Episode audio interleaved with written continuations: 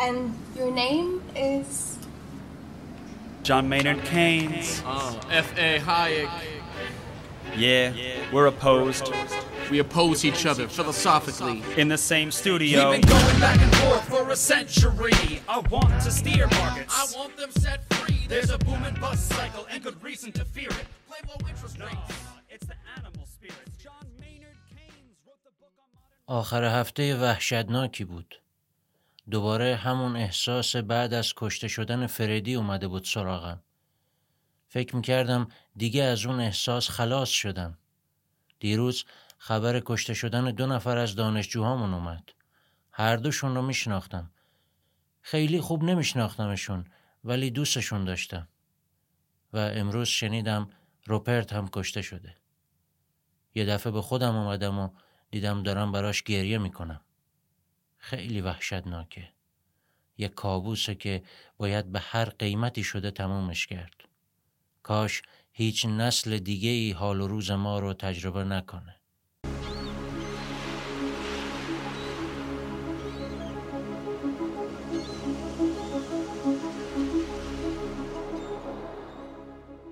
سلام در قسمت دوازدهم از پادکست مناظره قرن به سرگذشت کینز در خلال جنگ جهانی اول می رسیم. در قسمت های اول و دوم این مجموعه قدری راجع به احوالات هایک در جنگ جهانی اول صحبت کردیم. گفتیم که وقتی جنگ شروع شد هایک یک پسر 15 ساله بود که دبیرستان می رفت. و گفتیم که هایک از 18 سالگی به ارتش پیوست و سال آخر جنگ رو در جبهه گذروند. و احتمالاً به یاد دارید که در قسمت پنجم گفتیم که هایک تازه وقتی فهمید توی اون جنگ چه خبر بوده که در 24 سالگی به آمریکا رفت و دستش به آرشیو مطبوعات آزاد زمان جنگ رسید. بنابراین میشه گفت هایک هم مثل اکثریت مردم دنیا جنگ رو تقریبا چشم بسته و ناخداگاه تجربه کرد. ولی اوضاع کینز خیلی فرق داشت. وقتی جنگ بزرگ شروع شد کینز یک اقتصاددان سی و یک ساله بود و با بعضی از مقامات بلند پایه خزانداری هشر و نشر داشت. یکی از این مقامات کسی به نام باسیل بلاکت بود که از مدتی قبل درباره خطرات مالی پیشروی اقتصاد انگلستان با کینز گفتگو و نامنگاری می کرد. روز یکشنبه دوم آگوست 1914 دو روز قبل از اینکه انگلستان به آلمان اعلان جنگ بده بلاکت به کینز نوشت اوضاع قمر در اقربه با هر سرعتی که می‌تونی خودت رو برسون اینجا. کینز دیگه حتی برای قطار بعدی صبر نکرد و از شوهر خواهرش خواست تا با موتورسیکلت برسونتش به لندن. راه به راه رفت به خزانداری و شروع کرد به مذاکره با مقامات مختلف.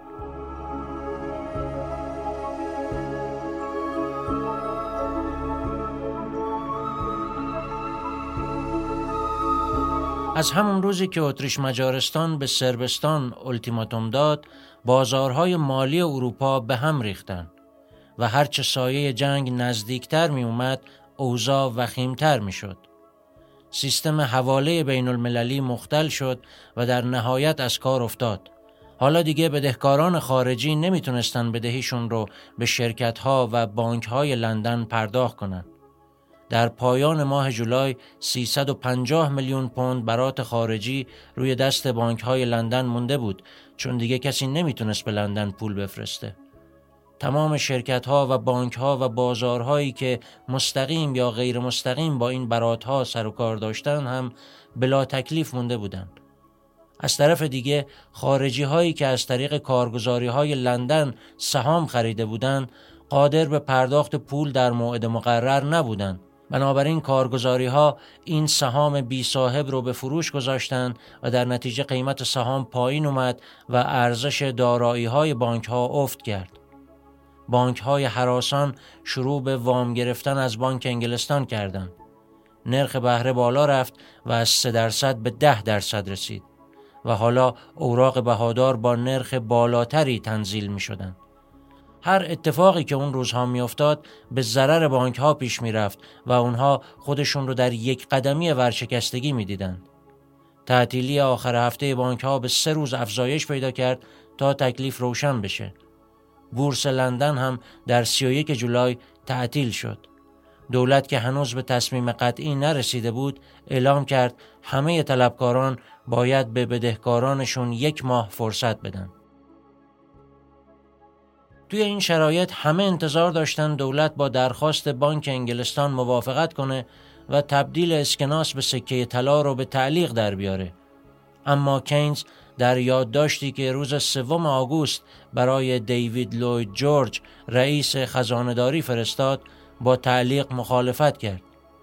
استدلالش این بود که در این شرایط تعلیق پرداخت طلا به شهرت لندن به عنوان پایتخت مالی جهان ضربه می‌زنه و تقاضای مردم برای سکه های طلا رو تشدید می‌کنه. موجودی طلای بانک انگلستان برای استفاده کردن نه برای ذخیره کردن توی خزانه. اگر با اولین نشانه های بحران پرداخت طلا متوقف بشه لندن قافیه رو باخته و اعتبارش از دست رفته در حالی که میشه با همین ذخایر موجود تقاضا رو مدیریت کرد. در واقع تعلیق تعویز اسکناس با طلا آخرین چاره است نه اولین اقدام. ریسک این کار رو فقط زمانی میشه قبول کرد که هیچ چاره دیگه ای نمونده باشه. پیشنهاد کنز این بود که پرداخت طلا رو باید به مشتریان بین المللی محدود کرد. درباره از سرگیری کار بازارهای مالی هم کینز معتقد بود نیاز به اقدام خاصی نیست. فقط باید به بانک ها و مؤسسات مالی فرادست اونها اجازه داد فعلا تا اوضاع روشن میشه بعضی از مطالبات مشکوکشون رو حفظ کنند. اون زمان کینز هم مثل اکثر ناظران و تحلیلگران فکر می‌کرد این جنگ زیاد طول نمی‌کشه. تقریبا هیچ کس پیش بینی نمی‌کرد که این جنگ قرار چهار سال ادامه داشته باشه. گویا این یادداشت کینز تا حدودی نظر لوید جورج رو تغییر داد. دولت پرداخت طلا رو تعلیق نکرد ولی با یک بسته نجات مالی وارد عمل شد که از نظر کینز فقط اصراف بیخود و بی جهت بود. بانک انگلستان به اتکای دولت 180 میلیون پوند از بدهی ها رو خرید و به هزینه مالیات دهندگان اوضاع بانک ها و مؤسسات مالی رو رو به راه کرد. ضمناً با پولی که به بازار ریخت نرخ‌های بهره رو پایین آورد تا زمینه برای مالیه تورمی ماه‌های اول جنگ فراهم بشه. بحران مالی شروع جنگ بعد از چند روزی فروکش کرد. کینز به کمبریج برگشت و تا مدتی کارش دنبال کردن اخبار و مقاله نوشتن برای روزنامه ها بود. برخلاف سالهای جنگ بوئر، کینز این بار اصلا به فکر نیفتاد که در ارتش نام نویسی کنه. حتی تلاش های ناموفقی کرد تا برادرش و یکی از دوستاش رو از نام نویسی منصرف کنه. از نظر کینز هیچ چیز زیبا و دلفریبی در جنگ نبود از طرف دیگه احساسات ضد جنگش هم اونقدرها قوی نبودند که به یک فعال ضد جنگ تبدیل بشه کینز به بررسی ریشه های سیاسی جنگ هم علاقه نداشت جنگ براش نه جذاب بود نه نفرت انگیز نگاهش به جنگ نگاه سرد و غیر احساسی یک اقتصاددان و یک کارمند دولت بود. جنگ مشکلی بود که باید حل می شد همین و سلام کینز معمولا به هر بحرانی به همین چشم نگاه می کرد فرق بزرگ کینز و هایک رو میشه همین جا دید. کینز می گفت با خیال راحت به بهترین شکل ممکن زندگی می کنیم و هر وقت مشکلی پیش اومد حلش می کنیم اما هایک می گفت باید حتی المقدور با احتیاط زندگی کنیم طوری که مشکلی برای خودمون یا آیندگان پیش نیاریم. البته اینها افکار و احساسات روزهای اول جنگ بود. اون روزها کینز هم مثل عموم مردم تصورش این بود که جنگ زیاد طول نمی‌کشه. چون فکر می‌کرد دنیای مدرن برای صلح ساخته شده و با آشوب و آشفتگی جنگ سازگار نیست. اما وقتی جنگ سال به سال ادامه پیدا کرد و بعضی از دوستان و آشنایانش کشته شدند نظر و احساسش تغییر کرد و هر روز این فکر در وجودش قویتر می شد که این ماشین کشتار رو باید هرچه زودتر متوقف کرد. جملاتی که در اول برنامه شنیدیم بخشی از نامه ای بود که کینز در 25 آوریل 1915 برای دوستش دانکن گرنت نوشته بود.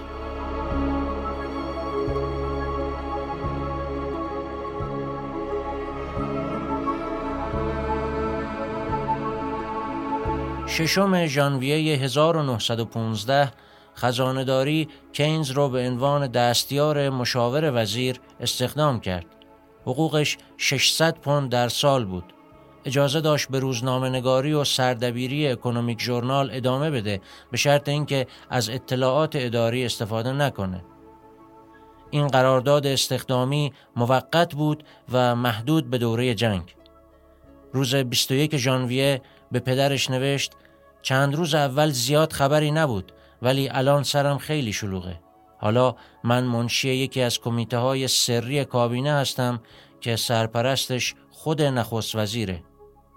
این آغاز نشست و برخاست کینز با بزرگان مملکت بود و اون کمیته درباره افزایش قیمت مواد غذایی چاره اندیشی می‌کرد. در ماههای آینده یکی از کارهای کینز خرید گندم از هندوستان به قیمتی پایینتر از قیمت بازار جهانی بود. ماه بعد کینز به همراه مقامات ارشد خزانداری و بانک انگلستان به فرانسه رفت و در اولین اجلاس مشترک متفقین شرکت کرد. در این اجلاس سنگ بنای یک سیستم مالی گذاشته شد که قرار بود مخارج جنگی متفقین را تأمین کنه. کینز یکی از عهدهداران طراحی و مدیریت این سیستم در دو سال آینده بود.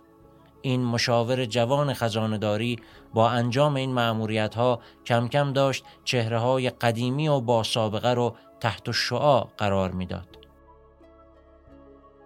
کینز در هر دو جنگ جهانی در خزانداری خدمت می کرد.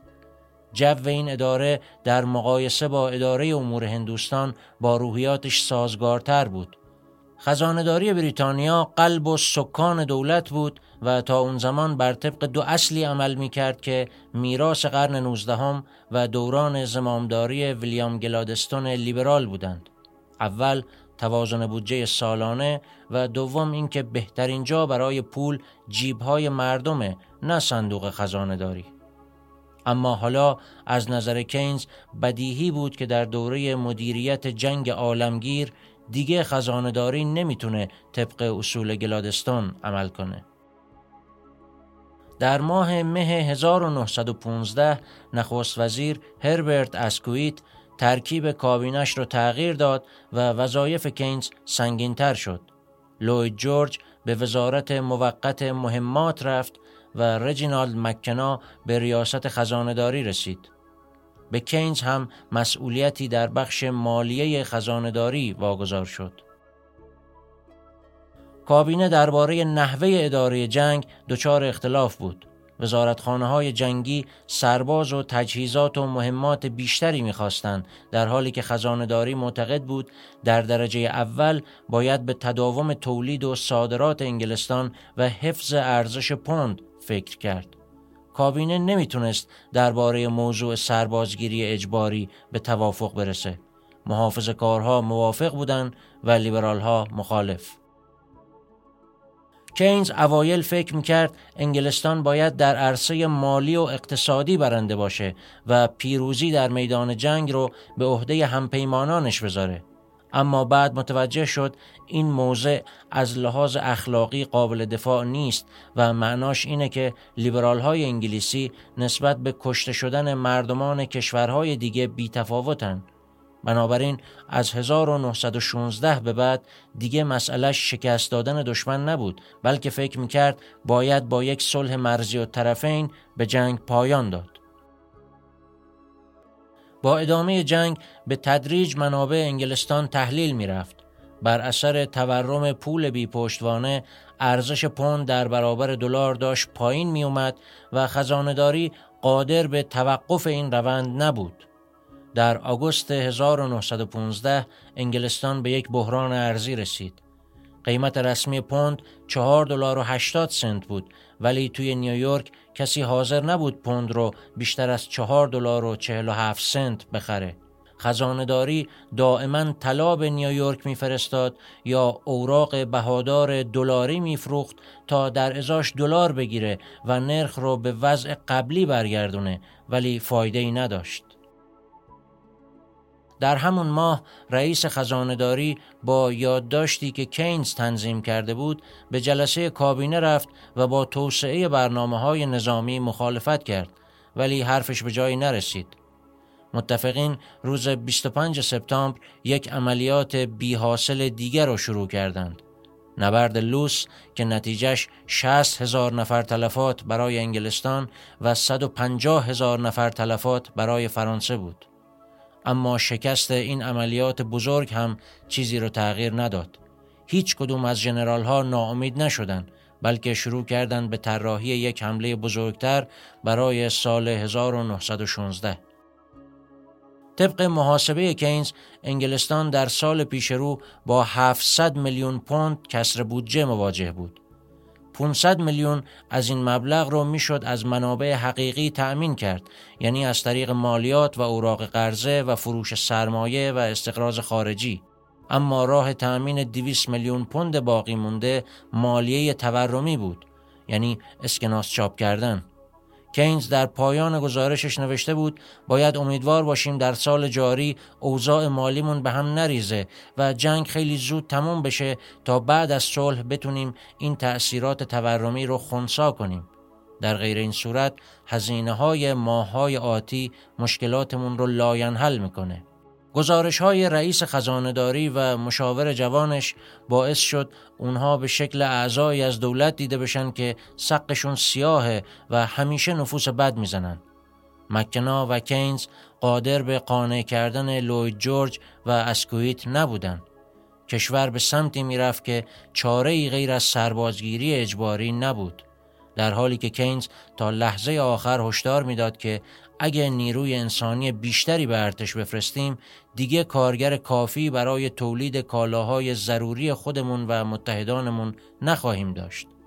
اما به قول یکی از مورخان کار به جایی رسیده بود که دیگه نقش سیاستمدارها فکر کردن به استراتژی های مختلف نبود. تصمیمات رو نظامیان می گرفتند و سیاستمدارها کارشون فقط تأمین و تدارک سرباز و مهمات برای قتلگاه های اونها بود. 28 دسامبر 1915 دولت بریتانیا سربازگیری اجباری را تصویب کرد تا توان رزمی نیروی زمینی به بیش از 60 لشکر برسه. همه مردان بین 18 تا 42 سال که سرپرست خانوار نبودند مشمول محسوب می شدند. به استثنای بعضی از موارد خاص مثلا کسانی که طبق تایید مراجع زیصلاح شغلشون به اصطلاح اهمیت ملی داشته باشه کینز به دلیل شاغل بودن در خزانداری از سربازی اجباری معاف شد اما دوستان ضد جنگش در حلقه بلومزبری مدام بهش اعتراض می‌کردن که چرا داری به ماشین جنگی انگلیس خدمت می‌کنی؟ یکی از اونها براش نوشته بود تو کی هستی مینارد؟ یک غول چراغ جادو که هر وقت کارشون گیر کنه احزارت می‌کنن و بعد خرشون که از پل رد شد برت میگردونن توی چراغ؟ کار تو پیدا کردن ارزانترین روش برای به خاک و خون کشیدن آلمانی هاست؟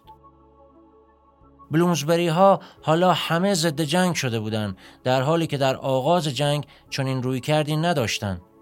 اتفاقات یک سال و نیم اول جنگ نگاه اونها را عوض کرده بود و به این نتیجه رسیده بودند که اهداف جنگ این حجم هولناک تلفات و این همه سلب آزادی های مدنی را توجیه نمی‌کنه. کینز هم از نظر سیاسی و اخلاقی با دوستاش موافق بود. اون حالا صلح می‌خواست پایان جنگ حتی اگر شده بدون پیروزی و می‌دونست بعضی از اعضای کابینه هم همین نظر رو دارن. اما به هر دلیل نمی‌تونست قید همه چیز رو بزنه و از دولت بیرون بیاد. کینز هم مثل خیلی های دیگه وسط تناقض گیر کرده بود و فقط به خودش امید می‌داد که جنگ به زودی تمام خواهد شد.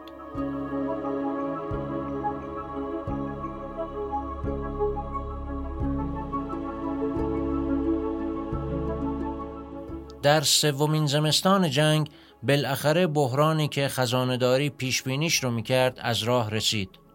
حالا دیگه بریتانیا همه منابعش رو مصرف کرده بود و کاملا وابسته به آمریکا بود.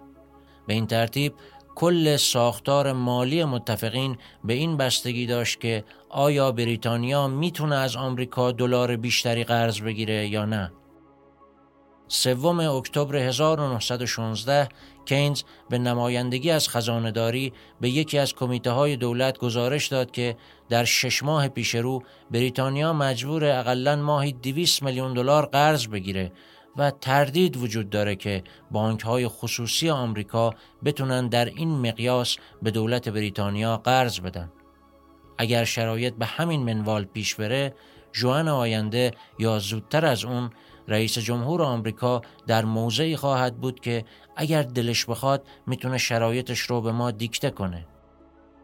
این در حالی بود که روابط آمریکا و انگلیس در طول سال 1916 رو به تیرگی می‌رفت. یکی از دلایلش این بود که نیروی دریایی انگلستان نمیگذاشت کشتی های آمریکایی به آلمان برسن.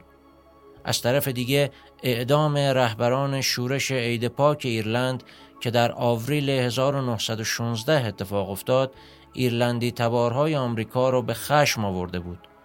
انتخابات داشت نزدیک می‌شد و پرزیدنت وودرو ویلسون می‌خواست دل اون دسته از رای دهنده های آمریکایی رو که مخالف متفقین بودند به دست بیاره یعنی ایرلندی تبارها و آلمانی تبارهای ضد انگلیس و لهستانی تبارها و یهودی تبارهایی که با روسیه تزاری دشمنی داشتند. از اون مهمتر ویلسون دلش می‌خواست به جنگ پایان بده و مذاکراتی رو در این زمینه شروع کرده بود. آلمانی ها با این مذاکرات مخالفت علنی نمی کردن ولی مقامات بریتانیا گوششون به هیچ حرف صلح طلبانه بدهکار نبود و لوید جورج هنوز می گفت باید ضربه نهایی رو زد و پشت آلمان رو به خاک رسوند. روز 27 نوامبر 1916 هیئت مدیره فدرال رزرو تصمیمی گرفت که بریتانیا را وارد وخیمترین بحران مالی دوران جنگ کرد. بانک های زیر مجموعه فدرال رزرو از اعطای اعتبار به خارجیان من شدند و به سرمایه گذاران خصوصی هم توصیه شد که اوراق قرضه خزانداری های متفقین رو به عنوان وسیقه وام قبول نکنند. انگیزه اصلی این تصمیم قرار دادن متفقین در تنگنای مالی بود تا با پایان جنگ موافقت کنند. حالا بریتانیا در شرایطی قرار گرفت که نمی‌تونست پول جدیدی قرض بگیره در حالی که باید قرضهای قبلی رو هم پس می‌داد. در سه هفته آینده به طور متوسط روزی پنج میلیون دلار طلا از خزانه انگلستان خارج می‌شد تا اینکه در نیمه دسامبر اوضاع قدری آرام گرفت. یک علتش این بود که متفقین مخارجشون رو پایین آوردند و علت دیگه این که بانک جی پی مورگان حاضر شد تا حدودی با دولت بریتانیا همکاری کنه.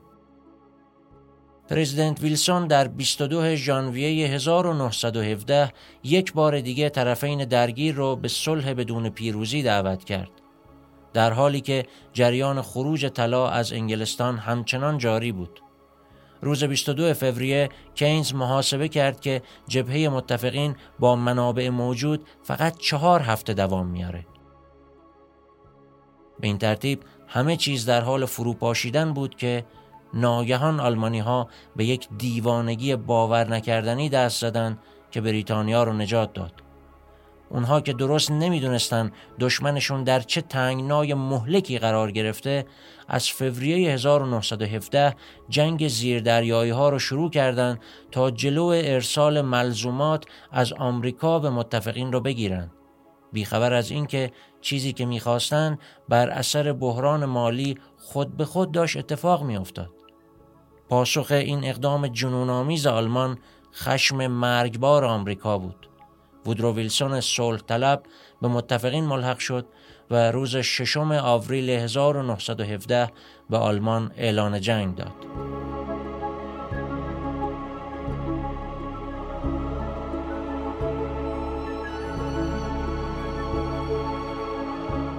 در خلال بحران مالی سال 1916 سیاست داخلی انگلستان هم گرفتار تلاطم بود. در پایان اون سال اسکویت از ریاست دولت کنار رفت و دیوید لوید جورج به نخست وزیری رسید. کینز با اسکویت دوست و رفیق شده بود در حدی که باهاش به تعطیلات می‌رفت و با زن و دخترش بریج بازی می‌کرد ولی لوید جورج اصلا از کینز بدبین مخالف خوان خوشش نمی اومد. ولی با این وجود نه تنها اخراجش نکرد بلکه حتی بهش ترفیع داد. کینز در دولت لوید جورج رئیس بخش مالیه بین الملل خزانداری شد و 17 نفر زیر نظرش کار می‌کردن. تنها زهر چشمی که لوید جورج از کینز گرفت این بود که اسمش را از لیست افرادی که قرار بود نشان افتخار بگیرند کنار گذاشت. اما تلاطم سیاسی بسیار بزرگتر در منتها علیه شرقی جبهه متفقین اتفاق افتاد. در ماه مارس 1917 در روسیه انقلاب شد و تزار از قدرت کنارگیری کرد. این ماجرا کینز را به وجد آورد طوری که به مادرش نوشت این تنها نتیجه به درد بخور جنگ بود. کینز و همنسلانش از تزار متنفر بودند ولی دلیل این خوشحالی کینز یک موضوع مهمتر عملی بود. روسیه هم مثل فرانسه و ایتالیا و بقیه کشورهای متفقین به خاطر حضورش در جنگ دائما از بریتانیا کمک و وام دریافت می‌کرد. با سقوط رژیم تزاری زمزمه های خروج روسیه از جنگ جهانی هم به گوش رسید و از نظر کینز این به معنی مخارج کمتر خزانه انگلستان بود. از دید صندوقدار متفقین ورود آمریکا و خروج روسیه به معنای درآمد بیشتر و مخارج کمتر بود و نوید بخش برطرف شدن تنگنای مالی نفسگیر. البته ورود آمریکا به جرگه متفقین پایان بخش مشکلات مالی نبود. مثلا در جولای 1917 مزیقه مالی بریتانیا چنان شدت گرفت که کینز بالاخره با تعلیق تعویز اسکناس با طلا موافقت کرد چون در غیر این صورت طلایی در بانک انگلستان باقی نمیماند. از طرفی کمک آمریکایی ها بی قید و شرط نبود. اونها می‌خواستند در توافقنامه صلح و تجارت و مالیه بعد از جنگ دست بالاتر رو داشته باشند.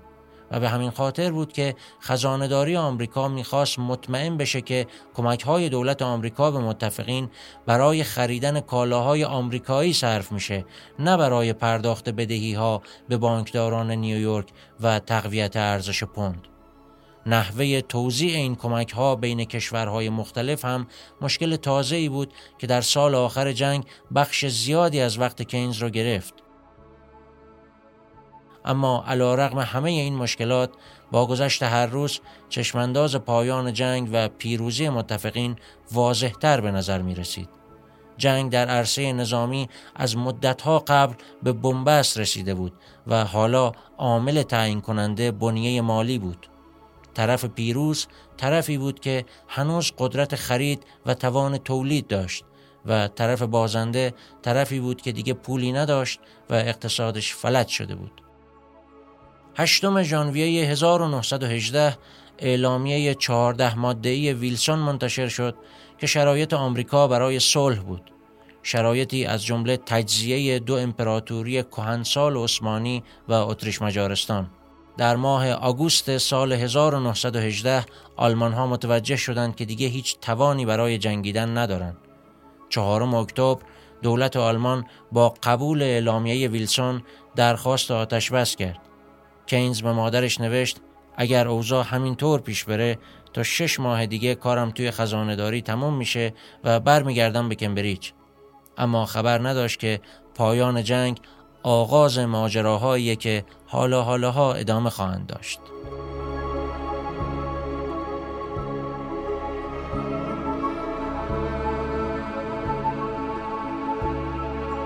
و اما در یکی از شبهای اکتبر 1918 کینز به همراه یکی از دوستانش به تماشای یک باله روسی رفتند که معمولا سالی یک بار به لندن می اومد و چند شب برنامه اجرا می کرد.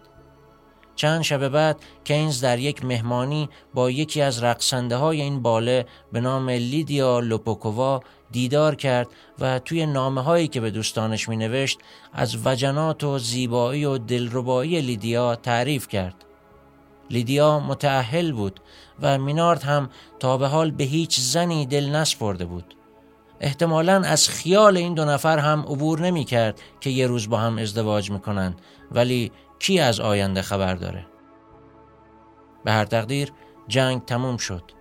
ده میلیون نفر کشته شدند. دنیای سرمایه و امید و آرزو نابود شد و دنیای قبل از 1914 به تاریخ پیوست. هیچ کس نمی‌دونست ملت های فاتح با مغلوبان چه معامله خواهند کرد و باقی مانده های امپراتوری های فروپاشیده قرار چطور با هم کنار بیان جواب این سوالات باید در کنفرانس صلح مشخص می شد. در قسمت بعد به همراه جان مینارد کینز به کنفرانس صلح ورسای خواهیم رفت.